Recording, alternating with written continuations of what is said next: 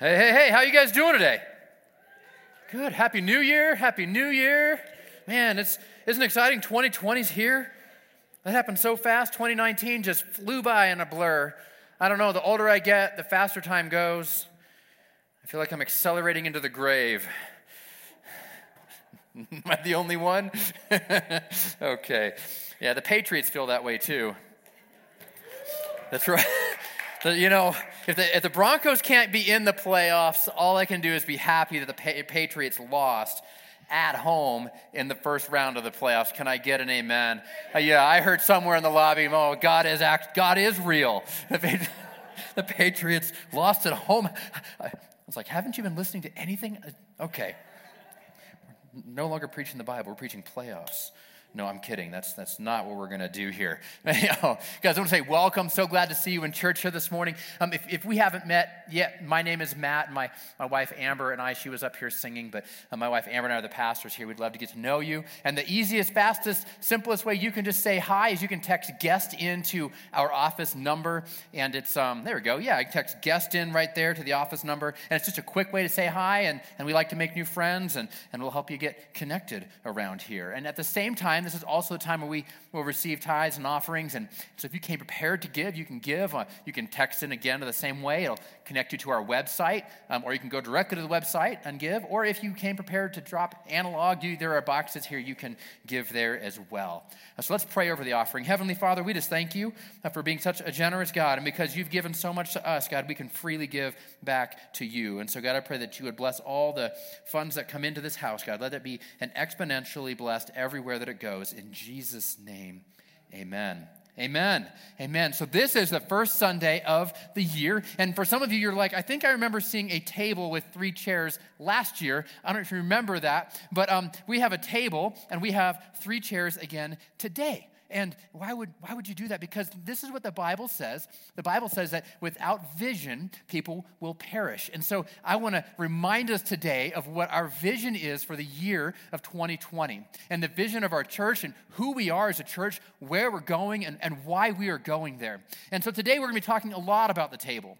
In fact, the, the table is something that, that we say the church is the table, and we come to the table to get fed. Jesus said he was the bread of life, and, and we have the, the Bible, the Word Word of God, which is food that we can eat from, spiritual food, and be filled and forever, and be filled up uh, um, from that spiritual food. And so, so we come together as a church and, and we gather around a table, which is the church, so that we can consume the food. Now, there's a couple of famous tables out there, like Knights of the Round Table, right? Was that, was that uh, King Arthur's Knights of the Round Table? Do you remember who was the fattest king or fattest uh, knight at the Round Table? Circumference? No? Yeah? I know, yeah. It's because he ate too much pie. P-I.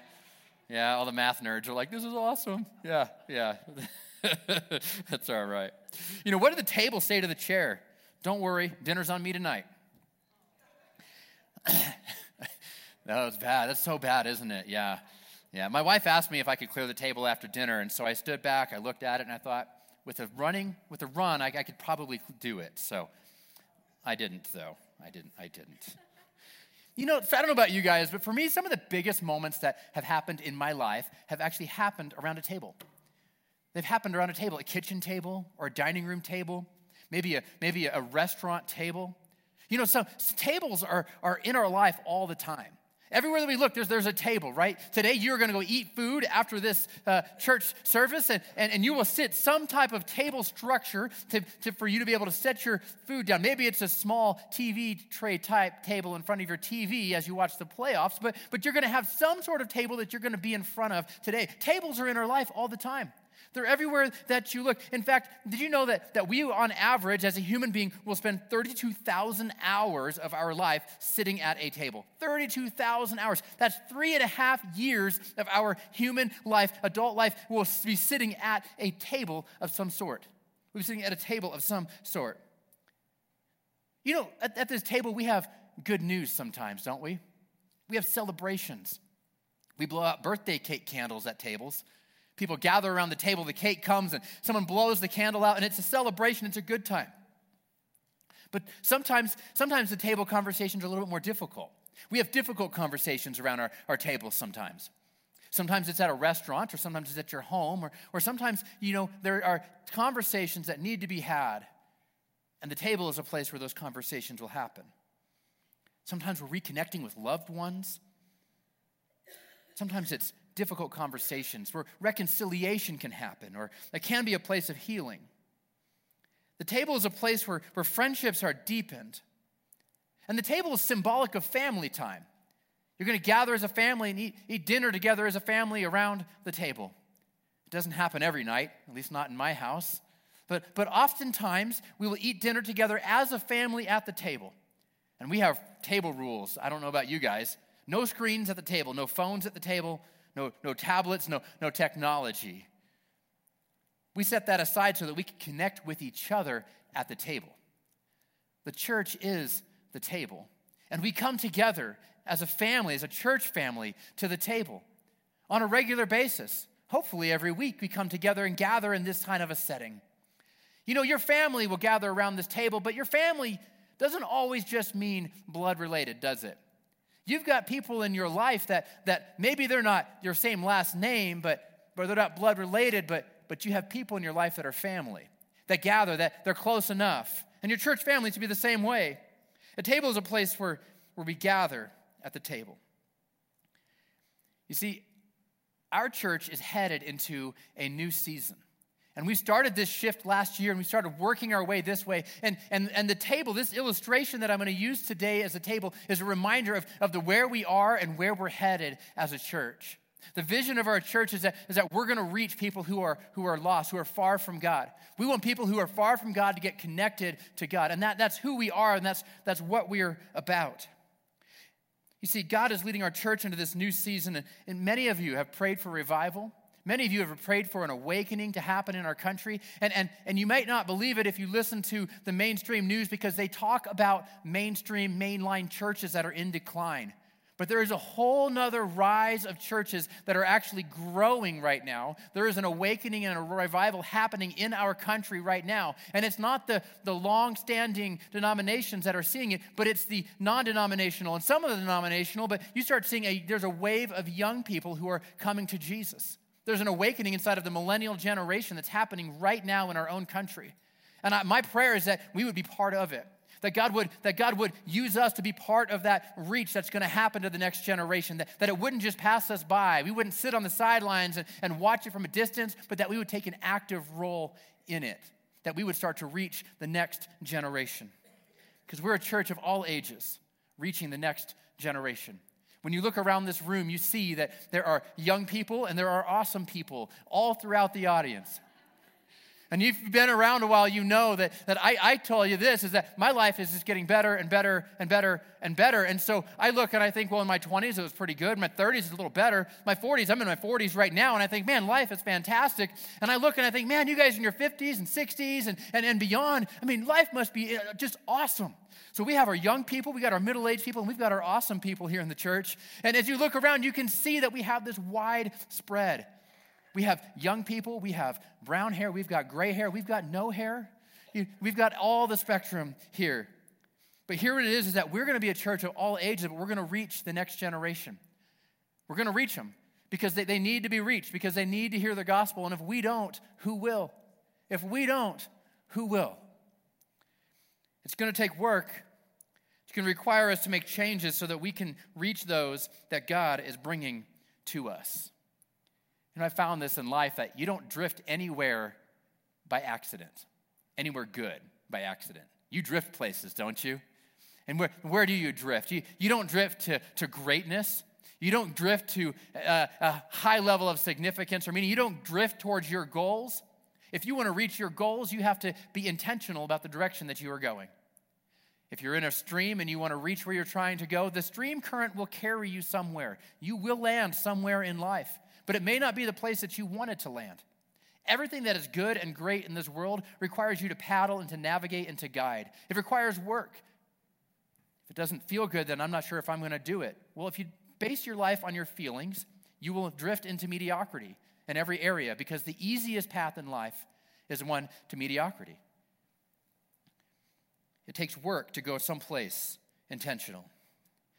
And so, for us as a church, part of the work of the gospel is this Jesus said in, his, in the Great Commission go into all the world and preach the gospel, making disciples, baptizing people in the name of the Father, Son, and the Holy Spirit. That's the mission of the church. Not our church, yes, our church, all churches. That's our mission, is to go into all the world and preach the gospel. You know, the natural gravity of every organization is to become insider focused. And it's no different in the church.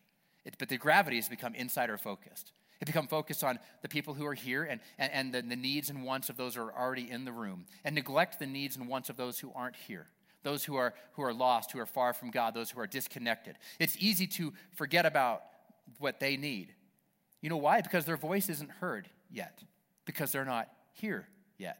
And so for us to just cater everything to what's happening here now inside of these four walls, well, we would eventually alienate ourselves from those who are outside of our four walls. We got to be a church that reaches outside of our four walls, that goes and listens where you're at and said, What are the needs in the world around me? And how can I meet those needs? How can I go? How can I preach the gospel? The average Christian doesn't ever lead anybody to, into a relationship with Jesus in their entire life. They'll have been saved, but they won't ever reach back and try to bring somebody else into, into relationship with Jesus. We're not an average church, though, are we? We're going to be a church that reaches back. We're going to be a church that reaches those who are far from the Lord. You see, the gospel puts, is a place of responsibility, not just receiving. If you receive medicine from the doctor, there's responsibility, right? You don't just take the big bottle and just chug all the fluid at once. No, no, no, because that'll cause some problems. Your, your, your kidneys or your liver might be crying out for help. You know, you might complicate things, right? But there's, there's responsibility, there's instructions. You take it this way. You take it with food or without food, or, or, or you take this much and this many frequency of doses. Only this many doses are in the bottle of maybe it's pills or a liquid. And the gospel has responsibility. There's instructions. There's, there's something that comes along with the gospel. And if you've received the gospel, there's responsibility that comes along with it. Sometimes we can listen to a message like this and think, this message is for someone else. But I'm here to tell you today that this message is for every person who's a believer. Everybody who is a follower of Jesus today, it's our responsibility to do something about it. You see, the gospel is for whoever, whoever would hear of the name of the Lord, whoever would call on the name of the Lord. It's for whoever, whoever would be there, whoever would hear it. You see, Jesus died for everyone, for the whoever's of the world. He died for, for those who were lost, right? Amen. Like, I'm so grateful that He died for those who are far from Him because I was once one of those. Like he died for the for the worst of the world. Can I get an amen? Right? Like like that's something that we've all can say, yeah, that's right. He died for me. Even when I was in my worst state, he still chose to pay the price for my soul. And, and he's paid the price for everyone's soul around you. Sometimes we can look at people and think they're never going to follow Jesus. They're, they're too far lost. They're too gone. They, they, they reject Jesus. They reject God. They want nothing to do with anything. What you don't know is that the Holy Spirit, He works miracles. And one of the greatest miracles that He can work is to overcome those obstacles inside of somebody's heart if we would just share the gospel. I tell you what, we're called to whoever God puts in your path. And there's a whoever in your life right now that I believe God has put in your path that you might be the, the hands and feet of Jesus to help lead them into a relationship with Christ. Today we're going to look in the book of Luke, chapter 14, verses 15 through 24. And this is what it says It says, When one of those who reclined at the table with him heard these things, said to him, uh, This is Jesus talking, by the way, Blessed is everyone who will eat bread in the kingdom of God. But he said to him, A man once gave a great banquet and invited many. And at the time for the banquet, he sent his servant to say to those who had been invited, Come, for everything is now ready. Everything is ready. He's saying that the food is ready. He's prepared something. He invited people. So this guy planned the banquet. He made an, a guest list. He invited everyone that would come to have a seat at his table and to eat the food that he had prepared. And so he's prepared it all and he said to his servants, The food is ready. It's hot out the kitchen. It's ready to go. And, and, and, so it's ready to go. And he's like, come on, go holler at your guys. Go, go get the guys that you would want, we had invited. Go out, find them, tell them, hey, it's ready to go. Come on over and let's eat. Come on, let's let's eat. The party is ready to kick off. We just need you to be here. The DJ is plugged in. He's turned up. Things are about to go down. We got the band in the corner. They're ready to rock and roll. Like, like we've got it all. We've got the coffee bar, the fire tables. Everything's ready to go. The party is jumping. I go rent a disco ball. Like, come on, let's go do this thing. And he runs. The servants run out and say, "The party's ready to go. Let's do this thing." And the servants go out and do it. In verse number 18, you see it says this, but they all alike began to make excuses. The first said to him, Oh, I bought a field and I got to go out and see it. Please have me excused. Wait, dude, it's dirt. Like you bought a field, it's, it's dirt. Like, like, what do you mean you got to go out and see it? This doesn't make any sense. But you know what? This is what happens, isn't it? Well, I got, I got to take care of my stuff real quick before I can go and do this thing. God, I know you're calling me to, to do this, but I got to get my house in order first. I, I, you know, God, you want me to share the gospel, but, but I'm so flawed and imperfect. Let me straighten out a few things in my own life. Yeah, I, would love to talk to Susie in the office about Jesus, but, but three days ago I was just gossiping about Bob, you know, to Susie, and she just knows that I'm, you know, I, I wouldn't, I don't, I don't want to be a hypocrite. I got to get myself in order first before I can, I can go out and do what you've asked me to do. I, I don't know if you know this, but we're all hypocrites because we're all imperfect people. We all sin. We all make mistakes. Even me. Every once, I know. Oh my gosh, the pastor. But, but you know what I mean? Like, like we all make mistakes. We all have things that trip us up. That's the scandalous thing about the gospel is that we don't deserve any of it. We've done nothing to deserve it. But, but God says, in the midst of your imperfectness, I'm going to send my son Jesus to build the way, to build the bridge and the path that you might be in relationship with me. In fact, it's because of your imperfectness that you need Jesus. And how great is it to say, listen, I'm imperfect. I know you're imperfect, but I'd love to invite you to church this week, or, or I, I, I would love to share, you know, who Jesus is in my life this week. I bought a house. I got to redecorate. I got to get myself set up here before I can go do this other thing. And, he, and then another one said in verse 19, I've bought five yoke of oxen, and I got to go and examine them. Please have me excused. Five yoke of oxen. You know, I was like, what the heck? You know, like we don't have yoke of oxen in our culture, right? That's not something we do. The, the oxen would typically be giant work animals, and they would hook up the big wooden yoke thing together, and they'd plow fields with them. It was like it was like the tractor of the farm. You know, so I bought, I bought a new tractor. You know, I got to go check it out. I don't, I don't know what you, you know, use for your work or, or what you would use for, for your, you know, laboring thing. What, when, you know, I just bought a new iPhone. I, I got to get this thing set up, you know. I, I, I just got this new thing that I got to go take care of. Another, another excuse. I got this thing that I got to go manage. I got to go take care of. I can't go and do this. And another said, I have married a wife, and therefore I cannot come. This guy. this guy. You know, there's only one of two things. Either his wife is a wet blanket, never lets him do anything fun, and he's like, well, you just know what she's going to say. I just got married. Or maybe it's the other way around. It's like, no, man, we just got married. My wife, she's a whole lot more fun than your party over there. You know, so it could be one of the either ways, you know, how it could go. But, but you know, so he, he just got married. He's like, I got a wife, you know, let me, let me, let me out of the deal. I don't want to want to go. I don't want to do this thing. So the servant came back and reported these things to his master. And the master of the house became angry and said to his servant, Well, go out quickly into the streets and the lanes of the city and bring in the poor and the crippled and the blind and the lame. And the servant said, Went and did it and said, Sir, you've commanded it has been done, and, and, and there's still some more room. There's still more room in your house, more room at the table. And the master said to the servant, Go out into the highways and the hedges and compel people to come in, that my house may be filled. You see, God wants his house filled. Go out into the highways, into the byways. Go get, go get whoever you can, and let's fill up the house of, of God. Let's fill up God's house, right? That's what it's saying. For I tell you, none of these men who were invited shall taste my banquet. Listen, there's a meal that has been prepared at this church. Our kids' workers and our kids' leaders are, are studiously working to prepare a, a meal for the, for the kids. And it's not the little crackers and juice, and it's not the goldfish, and, and it's no, no, no. They're preparing a spiritual meal for the kids. They're teaching kids about Jesus. It's not childcare. They're teaching kids about Jesus and, and helping them understand who God is and how much He loves them, and, and so that they can be in relationship with Jesus. Our worship team comes together and they practice and help lead songs so that people might sing about the Jesus and, and, and sing and, and, and have some kind of a, an encounter and an experience with the living God. And we put in work, myself and, and, and others on the preaching team, who we put in work to help prepare the, the food. I'm the dude with the food. I bring in food and we, we get it ready every week so that others might hear the gospel, so that they might have. We have a feast here every single weekend.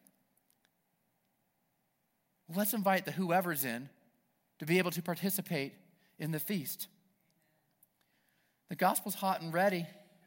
See, the food was prepared and, and, and the invitations were sent out, and everybody was too busy. The master didn't just throw out the meal and say, forget it. Never mind. He didn't say, well, I guess I'll put it in the fridge and we'll wait till tomorrow and I'll just reheat it in the microwave and then we can eat it when you guys are free. He, he didn't do any of that. He says, no, go and invite whoever. Go and invite whoever. Whoever. Whoever. We're going to be a whoever kind of church. A whoever kind of church. You know, like, like when you look around our church and you really start to, to pay attention and, and look around, you will notice that, that, that we are not a monolithic, one way thinking type of group. In the halls of this church, you will hear people who are Republicans and Democrats. Oh my gosh, how could that possibly happen? I know we, we let the Republicans in sometimes, and and and I'm teasing, but but you know, like we, but you know, we we, we you know why you'll hear that it's because we don't unite under political affiliation. We unite under, the, under Jesus. We unite under, because we're not trying to be the, the same way thinking everywhere we are. We're all chasing Jesus down. And here's what I know is whether you like this president or don't like this president, he will be gone in a few years, whether that's in one or two or, or, or four or five, or, you know, he, he'll be gone in a few years, but Jesus will still be on the throne. He is still the King of kings and the Lord of lords. And, and it doesn't matter who comes in and out of political office in our country. What I know is that Jesus Jesus is the ruler and the Lord of them all. So we unite under his name and we go under his flag and his banner. You know, so we are multi partisan, if you would call it that. You know what else we are? If you look around, we are multi ethnic. I know I'm a, I'm a bald white guy, but, but you look around the room and you will find every shade and background of, of people that are here. We have black people and white people. We have brown people. We have people who are Hispanic, Mexican, South American. We have, we have people who are in, in different areas of the country. We have Asian people that are here, Europeans that are here. We have, we have every different area that you can imagine. We have folks here from Jamaica and from Africa and everywhere else you can go. You know why? Is because I think heaven's going to look like that. That, that, that there is a wide spattering. We're a whoever kind of church. We're not, we're not going to just be limited to one type of person. We're, we're going to be focused on reaching whoever would hear the gospel of Jesus. It doesn't matter who you are or where you're at or where you're from. You know, elsewhere, we're multi partisan, we're multi ethnic, and we're multi generational. We're multi generational. You know, you know what I love is that when you're coming in the, the front door of our church, you, will find, you'll find middle schoolers and high schoolers. You find middle schoolers serving in different areas of the church right next to somebody who is in the awesome category. There's Sundays that you will find up here on stage in the worship department. You'll find a high schooler singing right next to somebody who's in their 70s. You know why? It's because we're multi generational. We're not just going to reach one generation, we're going to reach all generations. Now, our decision making is based on reaching the next generation because that's the one that, that needs to be reached right now. But, but so we, we are a multi generational church. And I believe that this is the next phase of our church is that we will be a multiplying church. We will be multiplying church. That we will start to see not just addition, but multiplication. God is in the multiplying business. I don't know about you, but I don't want to let the work that Jesus did go to waste. I don't want to, I don't want to take the food and just throw it out and be like, oh, well, maybe next week. I, I, I, want it to count. I don't want to reheat it. I want to be able to be in a place where we're fresh food, hot and fresh out the kitchen, ready to go every single week and find whoever can come and eat and partake. So my question for you is this is who are the whoever's in your life? Who are the whoever's in your life? And have you shared the gospel with them? Do they even know that you're a Christian? I had this experience yesterday. I was at a wedding, met somebody, and he's like, Oh, yeah, we work out together at the gym. He's like, I didn't know you were a pastor, you know? And I thought, Huh, maybe I should, you know. At the gym, I'm like, just treadmill, run, you know, don't look, you know, and just that. I'm in a lane, but I started realizing that maybe this is a whoever in my life that I should have been talking to, right? Who are the whoever's in your life? Who are the people that maybe you have forgotten about that, that God has, has in your path? Because I believe God put people in your path. He's put a whoever in your path right now on purpose, for a purpose, that you might share the gospel with who they are. In John chapter 6, verse 35, Jesus declared this. He said, I am the bread of life. Whoever comes to me will never go hungry. Whoever believes in me will never be thirsty. It's, it's, it's, it's more than just belief, though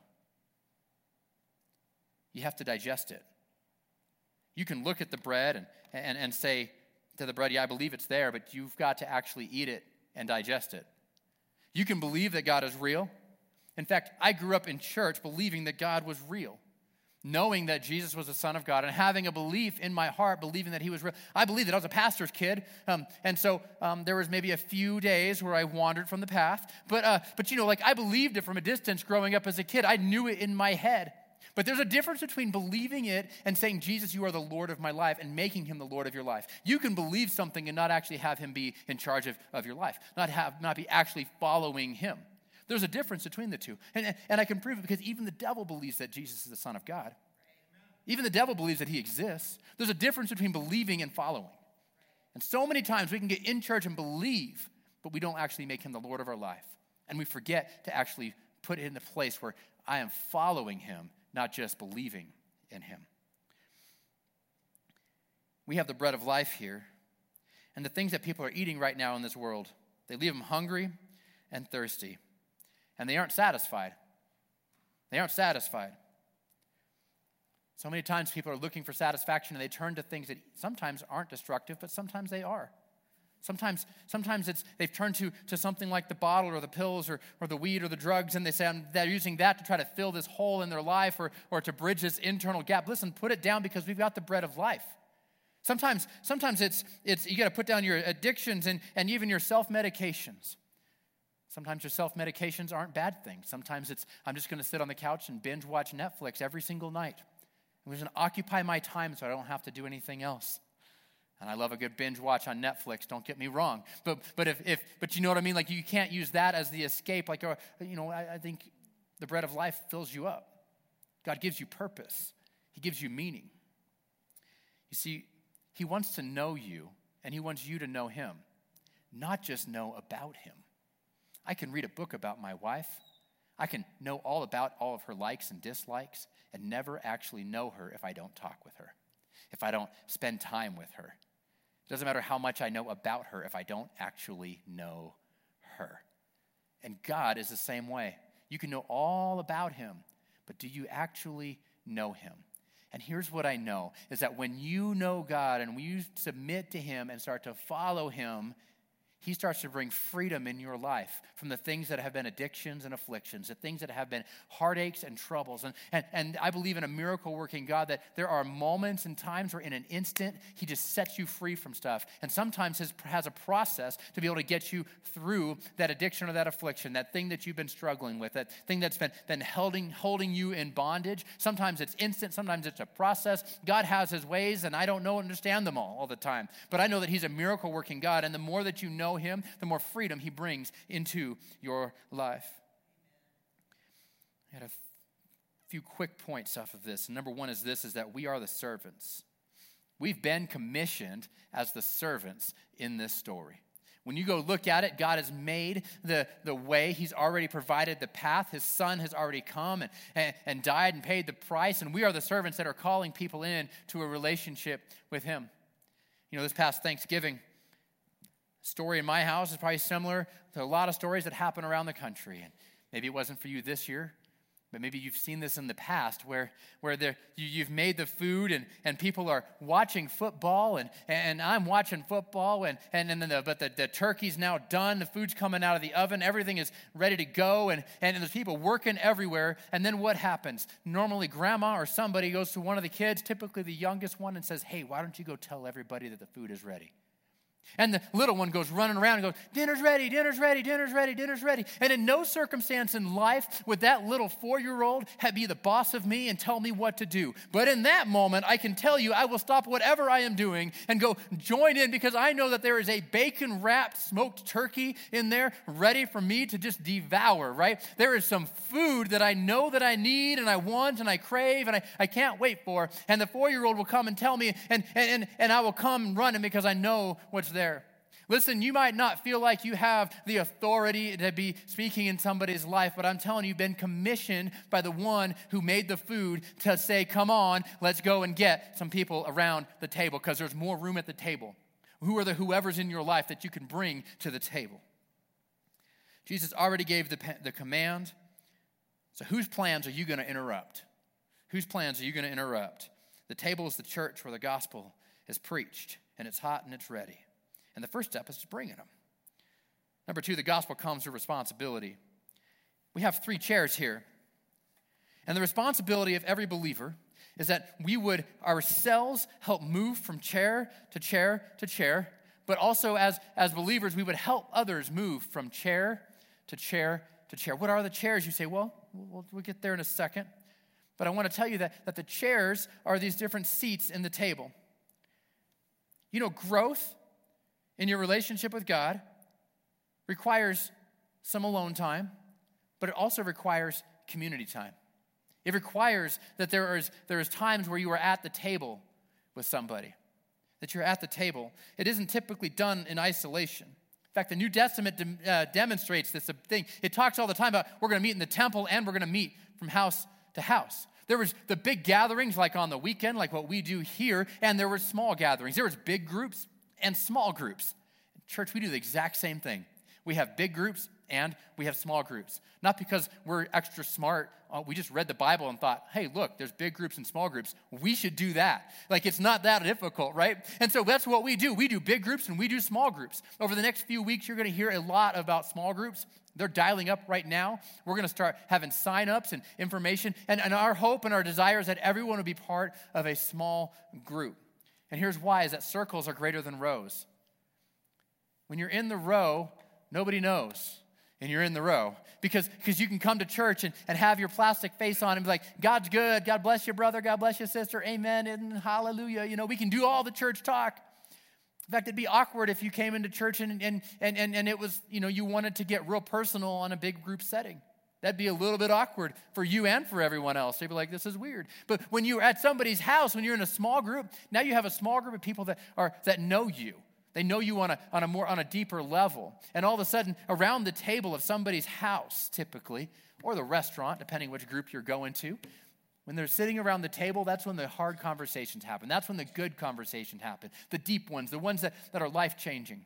God has done some miraculous things in my life sitting in a row in a church service or in a conference, and, and there's been miracles that have happened in my life. But more often than not, the big monumental shifts in my life happened at a table at somebody's house, in a group, in a small group, not with a hundred or a thousand or ten thousand people in the room, but with five, seven, ten, maybe 12 people in the room. You see, growth happens in relationships. Serving together on Sunday morning, it's a fast way to make friends, it's a fast way to get connected. If you're new here, that's, that's a really fast and easy way to get connected, to make a couple of friends. Get plugged in doing something that you like to do with other people who like to do it. You like to make coffee? Great. Let's go make coffee with people that like to make coffee. You want to play in the band? Fine. That's, a, well, I mean, you got to, there's tryouts, but you know. Um, but but you know, like you find things that you like to do with other people that like to do it, and then and then all of a sudden you start to make some friends and relationships real quick. But I'm telling you, you want to grow deeper in your relationship with the Lord, you start to find that in small groups too. You find a deeper level of growth there. There's a deeper friendships that happen because they're focused on specific topics or, or activities. And so the three chairs of spiritual growth. Three chairs of spiritual growth. Chair number one is this one See, in chair number one, this is the person that doesn't have a relationship with Jesus. Maybe they believe, but they aren't actually following. Maybe, maybe there's somebody that doesn't even believe. They're just kind of here checking it out and kicking the tires. Chair number one in so many churches is empty because we've focused so much on chair number two and chair number three. And the hurdle for, for someone who doesn't know the Lord to come into a church and get plugged in is that they have to skip chair number one and they have to come all the way over to chair number two. And this, this chair gets skipped. And that hurdle that's there oftentimes is just so great, it's intimidating, it's scary. People don't want to come to church because, because they'll, they'll be like, oh no, I, I just, I, I'm not like chair number three. So, I mean, but guess what? If you're a chair number one person, I don't expect you, we don't expect you to act like a chair number two person. If you're someone who's far from the Lord and, and, and Jesus is not the Lord of your life, guess what? I'm not going to expect you, nobody's going to expect you to act like that. Why would you act like something that, that you're not? Listen, here's the thing. I think in a healthy, growing biblical church, there should be a third of the church should be people who are, who are maybe not even Christians yet. But that's not us right now. We got to work on that. Chair number two is someone who's a, who's a newer believer, and uh, what I would call maybe an immature believer. You have like the teenager believer. You know, like, like maybe you guys, or some of you remember the teenage believer years. Sometimes you're in the middle of the teenager believer years. I have a, a daughter who is about to be a teenager. She is a tweenager, they call it now. And, and, uh, and as a youth pastor for a long time, I can tell you that, that, uh, that, that uh, teenagers have a unique set of challenges in their life. Their hormones are changing. They're, they're not a kid anymore, but they're not an adult yet. They're in this weird, awkward time of, of adjusting and trying to understand what's happening. One day they can be on top of the world, and 10 minutes later they can be at the bottom and they can back up again and back down again. You know why? It's because their bodies are adjusting and they're growing. Have you ever been in your walk with the Lord and felt like some days it's on fire and some days you're having a hard time sticking with it? Some days you're like, God is the best thing that's ever happened to me. And then the next day you're like, man, I don't even know if Jesus is real. Like, have you ever been through that? For some of you, you're in the middle of it today. I just want to tell you, you're part of the growth process. Don't get stuck there. You're maturing, you're, you're, you're growing up. Your, your better days are ahead of you if you're in that spot. Don't, don't get discouraged. I, just want to tell you don't get discouraged if you're there, don't get stuck if you're there right? Because if you're, if you're a 45 year old person and you are still behaving and acting like a teenager, everybody thinks that's a little bit weird. Like that's not how it's gonna go. You don't get stuck in that, in that age in life. You mature, you grow, you expand. God wants you to grow in your faith, and so don't get stuck there. So we got people who are far from God, people who maybe who believe but don't know and haven't following, haven't made Jesus the Lord of their life yet. We have people that have made the decision to make Jesus the Lord of their life, but they, they understand the ups and downs and the roller coaster of, of, of, of all the different stuff that comes along with us as you're growing. And then you have over here the mature believer. For many of us in the room, this is where we sit. We sit in this chair because our faith is secure. We, we, we don't have the ups and downs of, of the previous years. We, we now have this God given confidence because we've seen God do so much in our life. Like, like whenever I have a financial difficulty, I'm not even stressed anymore. You know why? It's because I have seen God work over and over and over and over. I can look in my past to see how much He's done for me and in me and through me. I can see how far He's taken me. So, so now I can have confidence knowing that He's going to continue to be with me. He hasn't left me or forsaken me. Forsaken me. As, as a mature believer, you have this God given confidence, and you've had some experiences in life with God and the Holy Spirit to where, to where you know that you know that God is real. And so, what here's the responsibility of the mature believer. A mature believer is not to sit back and just look at that over there. The mature believer is the one who gets up and helps chair number one get people into chair number one and you help get people from chair number one into chair number two. And as the person's in chair number two, and sometimes they're on this side of the chair, and then they're in the middle, and sometimes they're on this side of the chair, you're the steady hand that says, It's okay, you're growing, you're working through it, I'm here with you. Listen, let's just keep following the Lord together. The mature believer, I would tell you, the mature believer isn't the chair that's sitting back with their feet up and their hands back, thinking, like, all right, I've arrived. That isn't how it is. The mature believer is the one who actually is up out of their chair more often than the others, helping the others that are going. When you come to my house to visit, if you've not been there, you know what happens is, is you walk up and you ring the doorbell, and, and then I look at the video camera and I go, uh, okay. just kidding. Kidding. You're, you're all welcome. So, um, but you know, you ring the doorbell. I open the door. Hey, welcome. Come on in. I'm so glad that you're here. And hey, come on in. Come on in. Yeah, you know. And, and within within five minutes, I will probably say, Have you been here? No, you haven't. And then do you want the five? You want the nickel tour? And then I, I show you around, right? I, if you've if you've experienced this at my house, I, I'd be like, Yeah, let me show you around real quick. And I'm like, Here's the living room and the kitchen, and and here's where the bedrooms are, and and then here's where the bathroom is, you know, because that's an important thing to know. And then somewhere along that line, it's going to be, Can I get you something to drink? We've got water, we've got juice, we've got tea. Here's some glasses. You want some coffee? You know, turn on the coffee machine. Let's, you know, like as, as my house, when you come to my house, I start to become very hospitable towards that. Chair three people. Let me talk to you. This is your house. And when a chair one person comes walking in the door, I don't know where stuff's at. I'm not sure how it works. What are the options?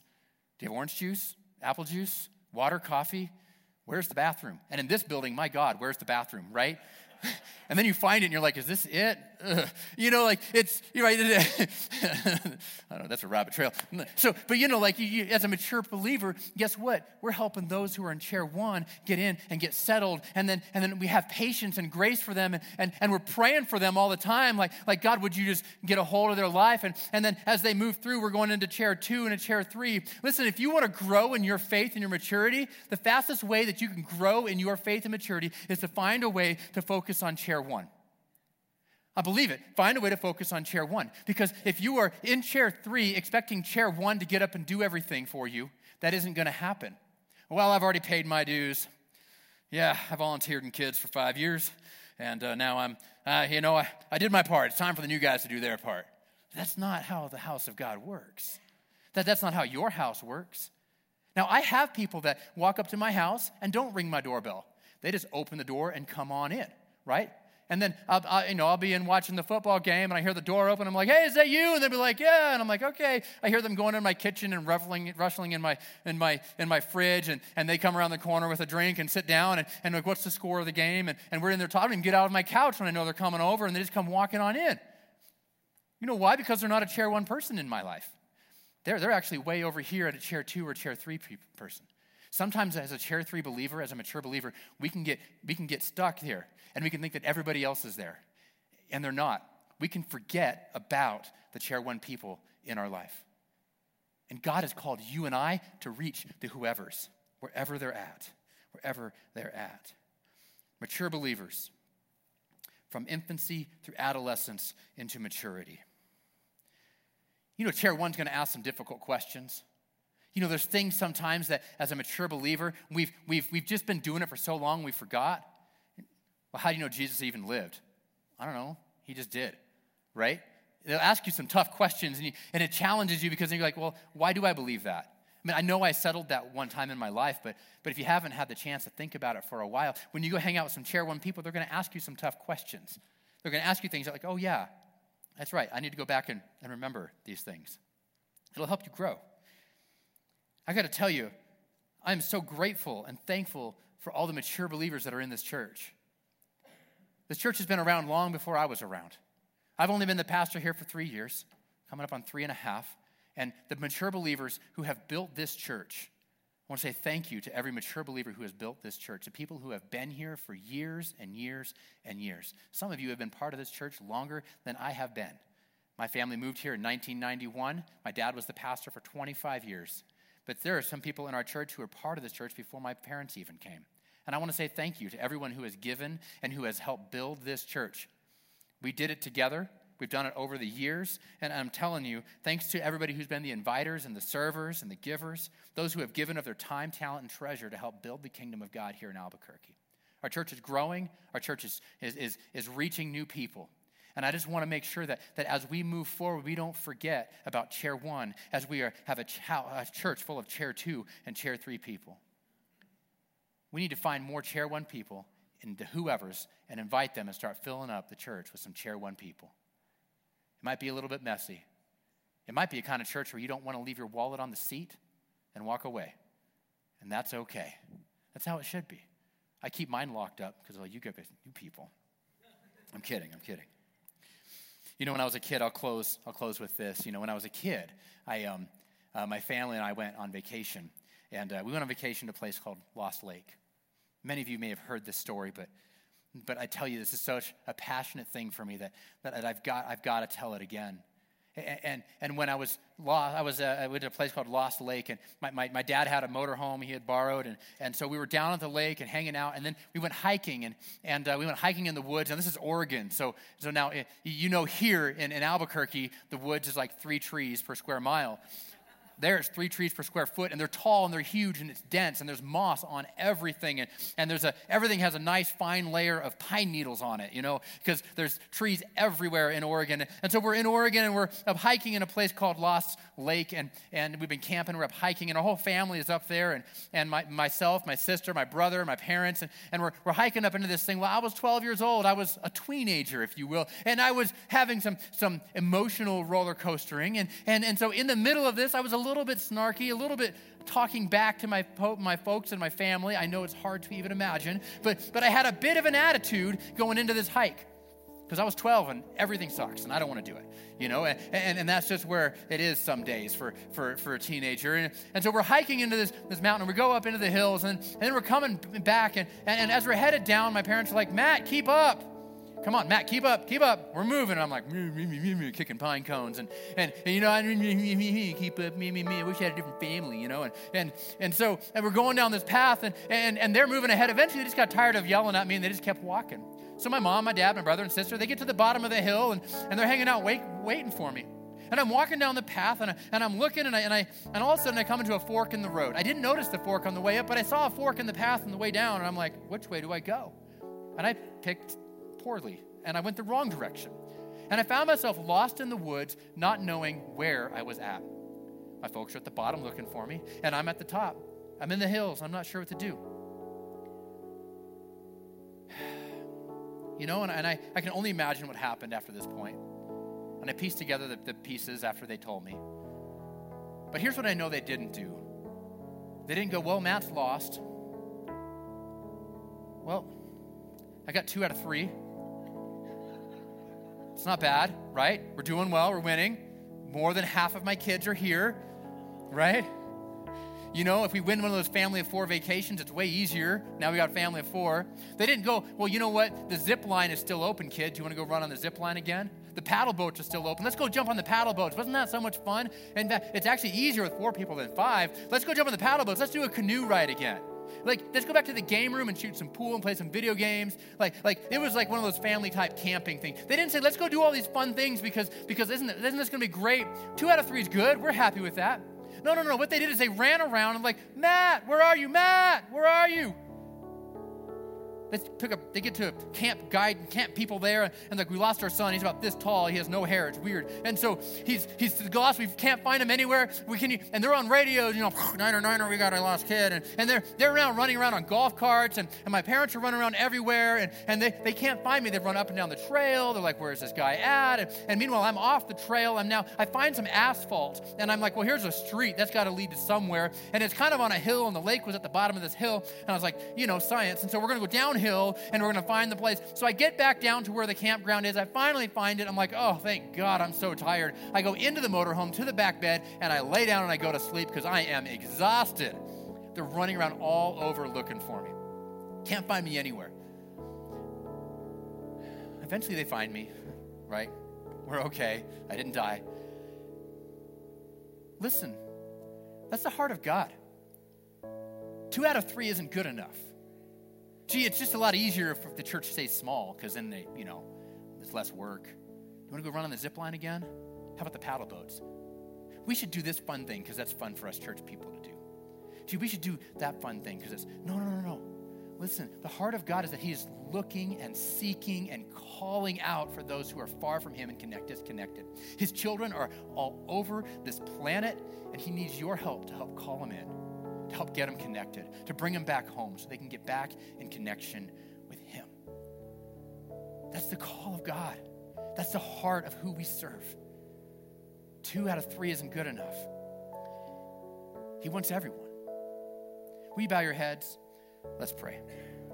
Heavenly Father, God, I just thank you so much that you sent your son Jesus to, to, to, um, to make a way for us to be back in relationship with you. God, I ask that, that you would help each and every one of us answer the call, that you would help each and every one of us to find the whoever's that are in our life, to be able to, to, to find those and call them back into relationship with you. God, your kids are lost, and, and we're here on this earth to help find them. God, open our eyes, open our hearts to be able to see those who need you. You might be here this morning.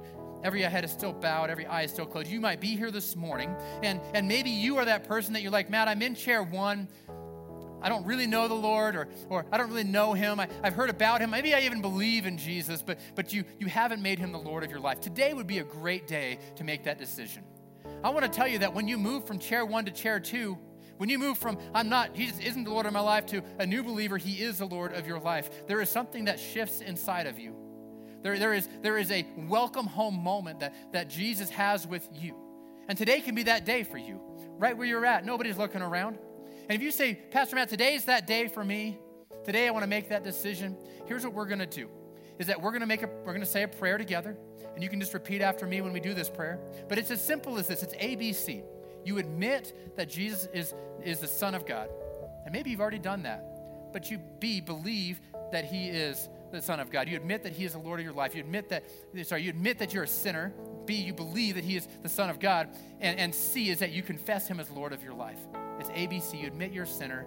B, you believe that He is the Son of God. And, and C, you confess Him as the Lord of your life. So here's what we're going to do. We, church, just repeat after me Dear Jesus, I admit that I'm a sinner, that I've fallen short of your standards. I believe that you are the Son of God today I confess you as Lord of my life. Help me to live for you for all of my days. In Jesus' name, amen. Amen. Amen. Church, let's celebrate those who maybe made a decision today. God, I just want to tell you don't let today be a, a finish line, it is a starting point for a new chapter in your life. If you made that decision, you can text into the office or you can grab me in the lobby. I'll be hanging out afterwards. God bless you, church. Will you stand with me? Let's sing one last song before we